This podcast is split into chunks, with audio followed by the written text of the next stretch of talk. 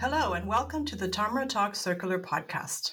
In this episode, we're going to continue our conversation with Clarissa Morawski, co founder and CEO of Reloop. She'll continue to share her concepts of a circular economy, along with the challenges and the opportunities that a circular economy holds. Clarissa, welcome back. Thank you very much. Good to be back. Me too. Clarissa, we left our last discussion talking about recycling and um, actually the financial incentives and if it was really worth the cost of recycling. And you gave a very clear yes, it is. I'd like to turn our attention now to what's, what we're seeing in the plastic industry, and that the plastic industry is trying to position itself as a more sustainable industry with sustainable solutions.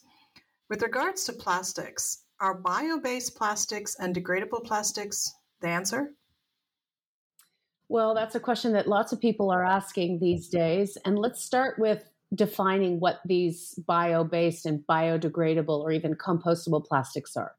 Bio based plastics are plastics that are made from biogenic material. These are materials that are grown in soil that ultimately, while they're growing, they're sequestering carbon, and then you can use the biomass from that material, like corn stalks as an example, to actually make a plastic product, a polymer.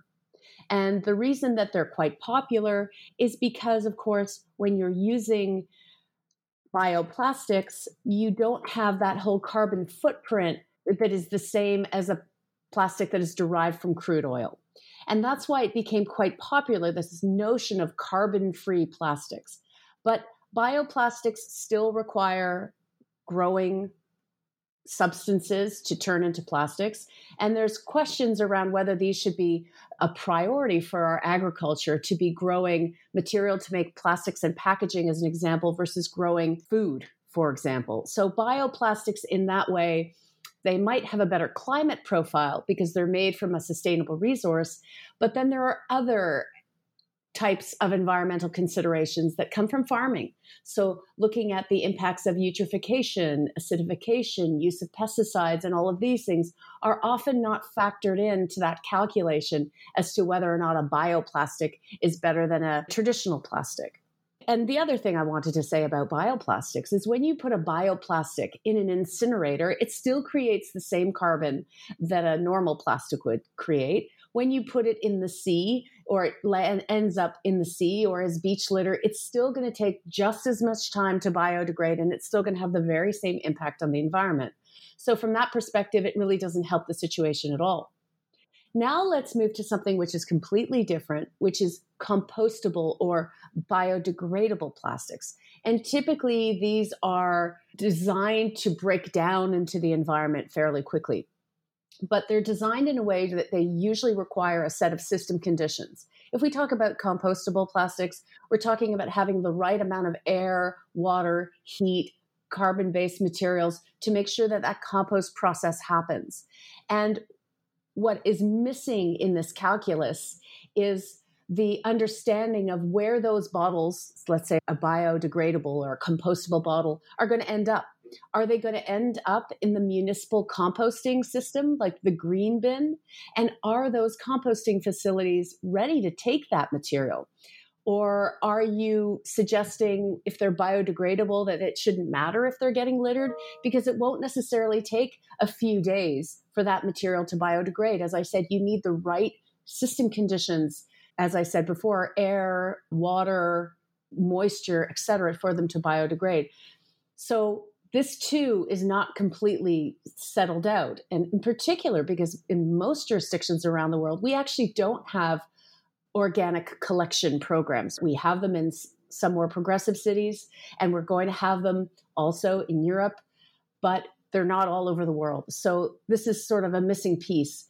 And unfortunately, this plastics problem, there are no easy solutions. As I always say, the most important thing, irrespective of whether it's a bioplastic or regular uh, petroleum based plastic, we have to collect them and then we have to process them in the way that's suitable. And what we've been doing traditionally is recycling those plastics. We know that we have much better sorting technology so that we can cycle them by polymer, by color far better than we could say a mere five, six years ago. So we have to sort of shift our thinking to it doesn't matter what material it is. How are you going to collect it? And how are you going to make sure that it ends up not as waste? And that's what those brand owners that are looking at alternative packaging have to consider at every stage in the decision making process. So, the real sustainable solution, if you will, actually sounds like it's a collection of materials and processing and recycling, right? Yes, exactly. That's exactly right. Okay, um, Clarissa, let's let's take a look at some legislation and what's actually going on in the market. What are some of the key trends shaping the policy on circular economy and resource managing?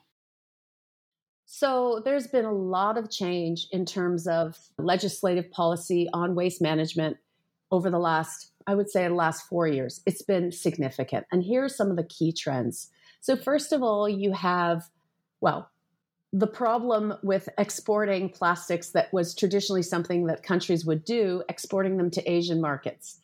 China has a few years ago said, we don't want your waste plastics anymore. So that has fundamentally shaken the world of recycling and shaken the world of curbside recycling. Suddenly, jurisdictions like in America, where they were shipping 50% of their plastics to foreign markets, or even Europe, they were doing the same thing. Suddenly, they're being forced to deal with the problem for the first time. That's had a major contribution to the development of public policy. The other thing is that we're seeing more and more countries come out with higher recycling targets. And this too is forcing producers to really rethink how their packaging is collected and how it's paid for. We're seeing as well the rising costs in waste management due to low prices of oil over the last year and a half plus. It's difficult to move material at a reasonable cost. So, that too is forcing legislators to realize that we can't continue this voluntary market based initiative anymore. And I would say probably the greatest one is the public outcry.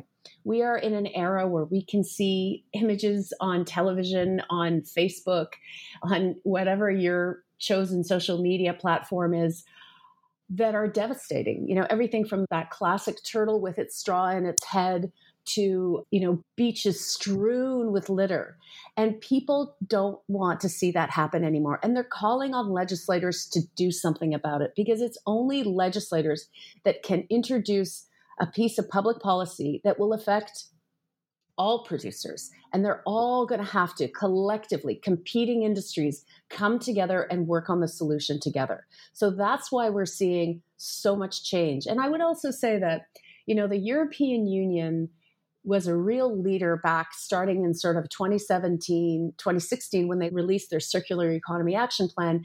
And many, many governments facing all the issues that I spoke about are having to try to figure out a solution. And they're looking at what the European Union did and they're copying them.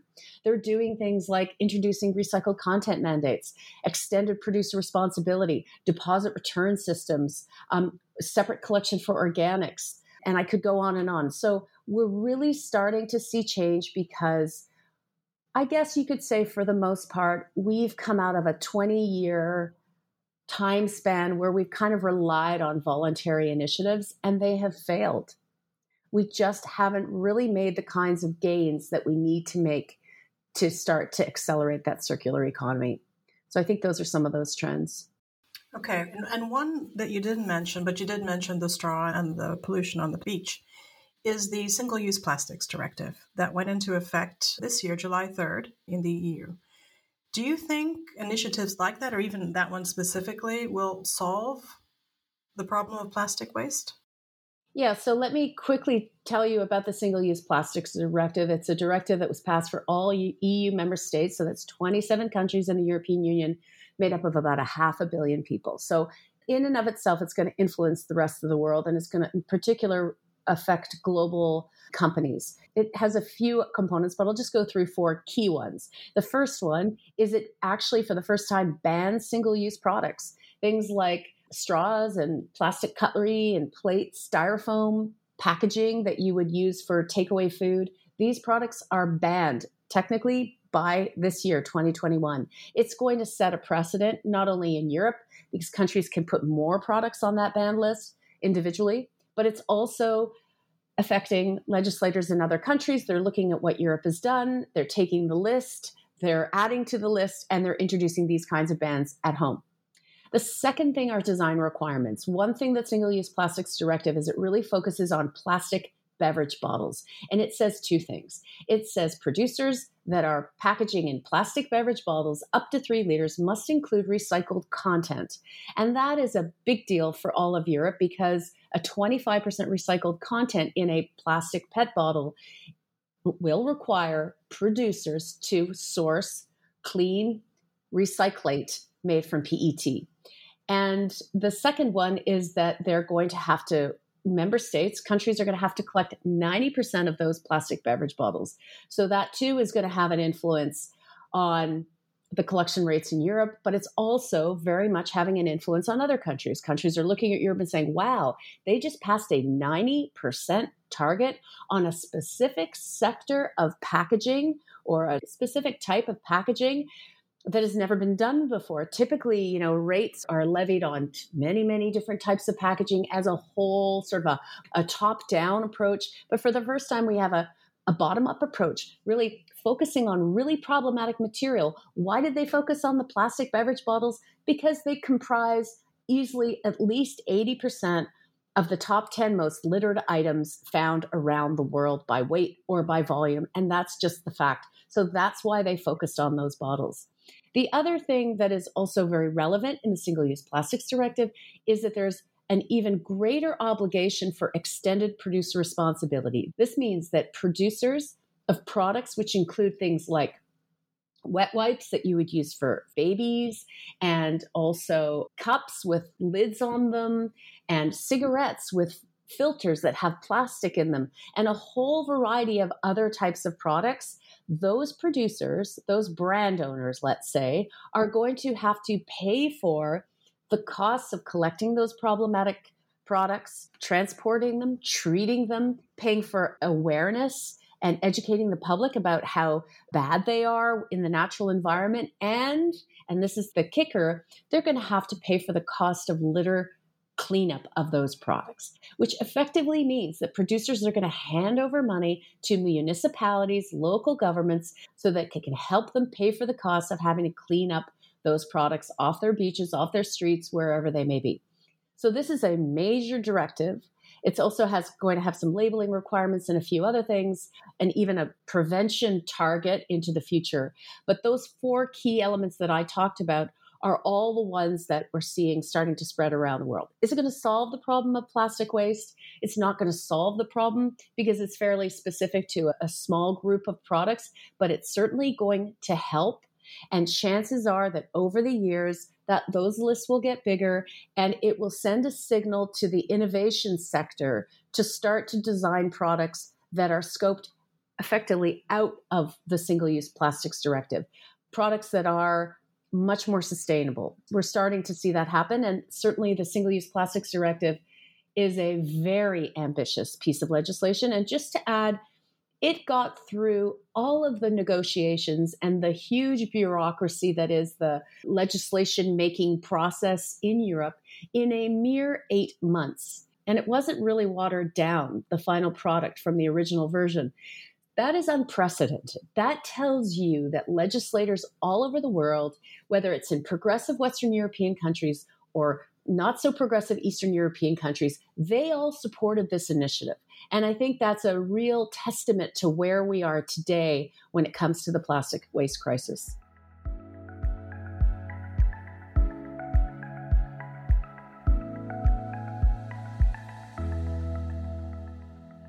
So it sounds like, if I'm listening to you correctly, that the single use plastics directive combined with an EPR, an effective EPR, an effective DRS, that's really what's going to start to make a huge dent in the plastic pollution problem. Absolutely. Absolutely. We ran some numbers for the PET industry in Europe, and we showed them that if this directive is implemented properly and the targets are met, Europe alone will see a doubling of the amount of material that is available to the brands that put their products in plastic beverage bottles by it will double from basically 1.8 um, million metric tons of PET to 3.2.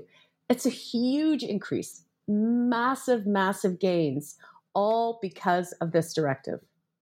Okay, that sounds very promising. I'd like to turn the attention now to actually a topic we don't particularly care for, and that's the pandemic. In the past, recovery from pandemics, from collapses of economies, has been getting back to business as soon as possible. This time we're seeing something different, whether it's in Europe or in the US, and we're talking about a green recovery. Are there opportunities with this particular post COVID recovery to support the move towards a more circular economy? Yeah, so every single country is trying to find some way to recover. And sometimes when you're really down, this is the time to implement big change because it can have a great impact on the economy.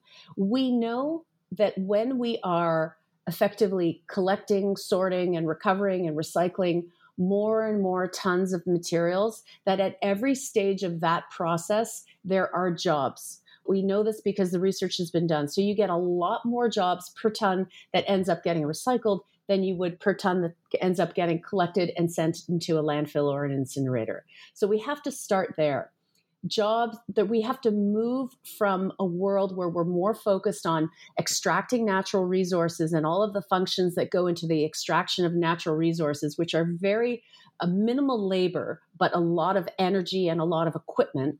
And we have to shift to an economy that is much more labor based, service based. And this is what a green circular economy will look like. We'll see reuse systems where packaging is washed and reused and recirculated back to things like restaurants. We'll see a world where we're collecting, recycling, keeping that material more regionally based instead of shipping it out to another country. We're seeing some very interesting opportunities to innovate packaging in terms of biodegradable packaging, like I mentioned earlier, that is actually biodegradable and technologies that can take those biodegradable packagings, if they're properly collected and put into those systems, and biodegrade them. A lot more investment in composting technologies. So there's so many different business opportunities and economic investments that can be made in everything from the prevention opportunities to the reuse opportunities to the recycling opportunities. And when I say recycling opportunities, I'm talking about high level recycling, closed loop recycling. Those are the kinds of opportunities that exist country by country, region by region, that will help us get out of this COVID economic collapse that we're all facing right now. This is really the answer. It is a green recovery. It has to happen. And governments are more and more seeing the connection between making good public policy and seeing those benefits, uh, reaping those benefits. Okay, you've touched on this a bit before, and that's the topic of regulation. Why is that so important? What's wrong with voluntary targets? So we can certainly look at voluntary initiatives from the past. We've had about 30 years of various voluntary initiatives. And well, I would say that first of all, they haven't really worked.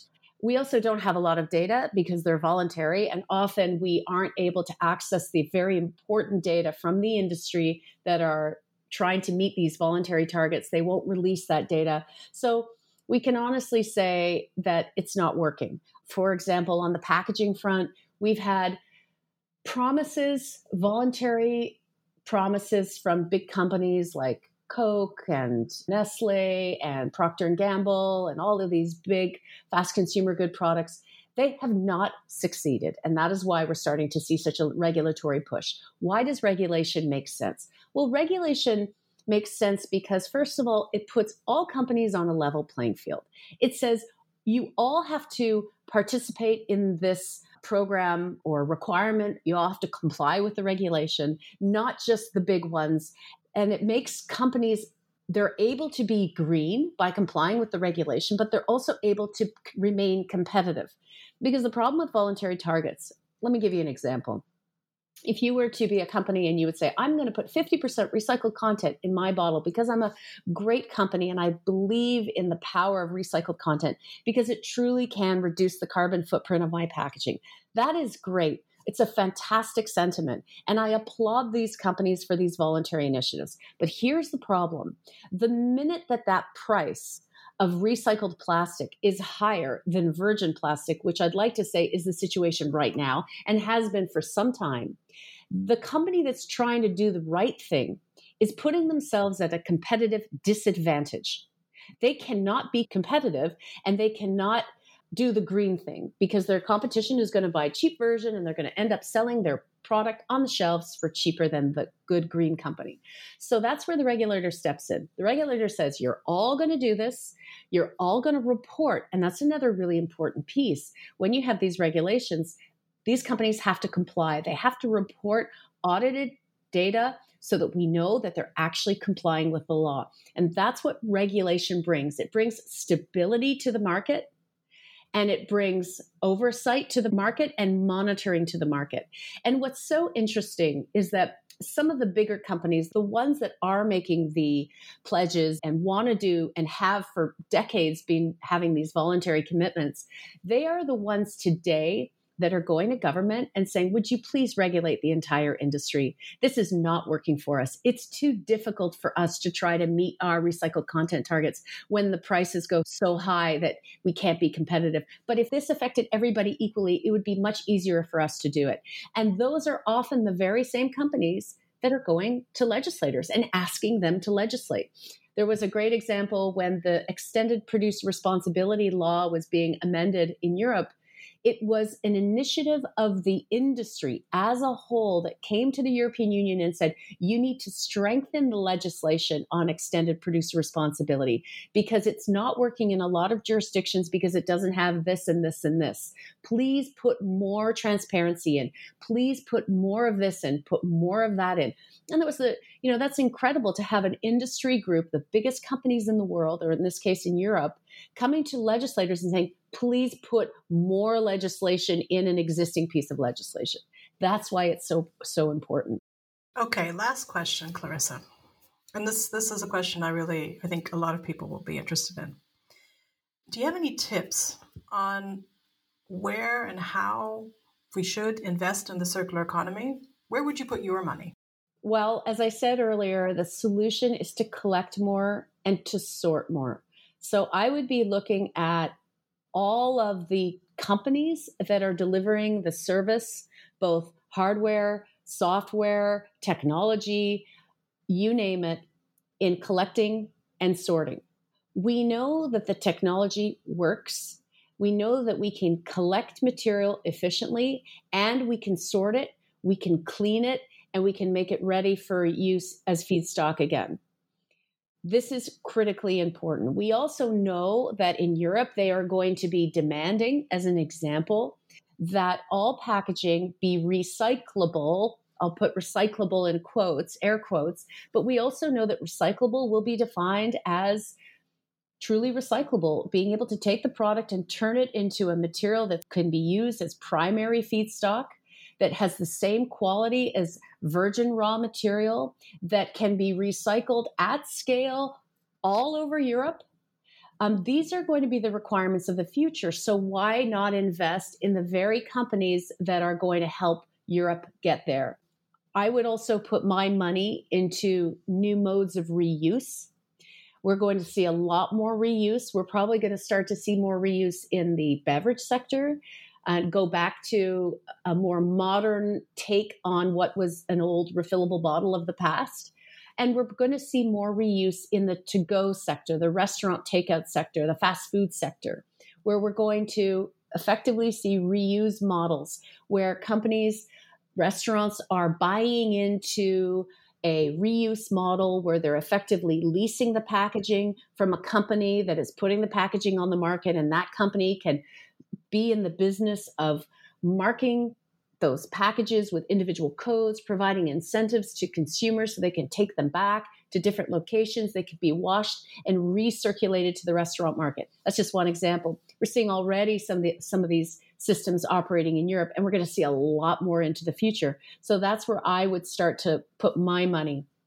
Where we can optimize logistics is a very key area as well. So, really focus on collecting, sorting, recycling, reuse. Companies that are doing this that have good solutions are the companies of the future. And that's where I put my money.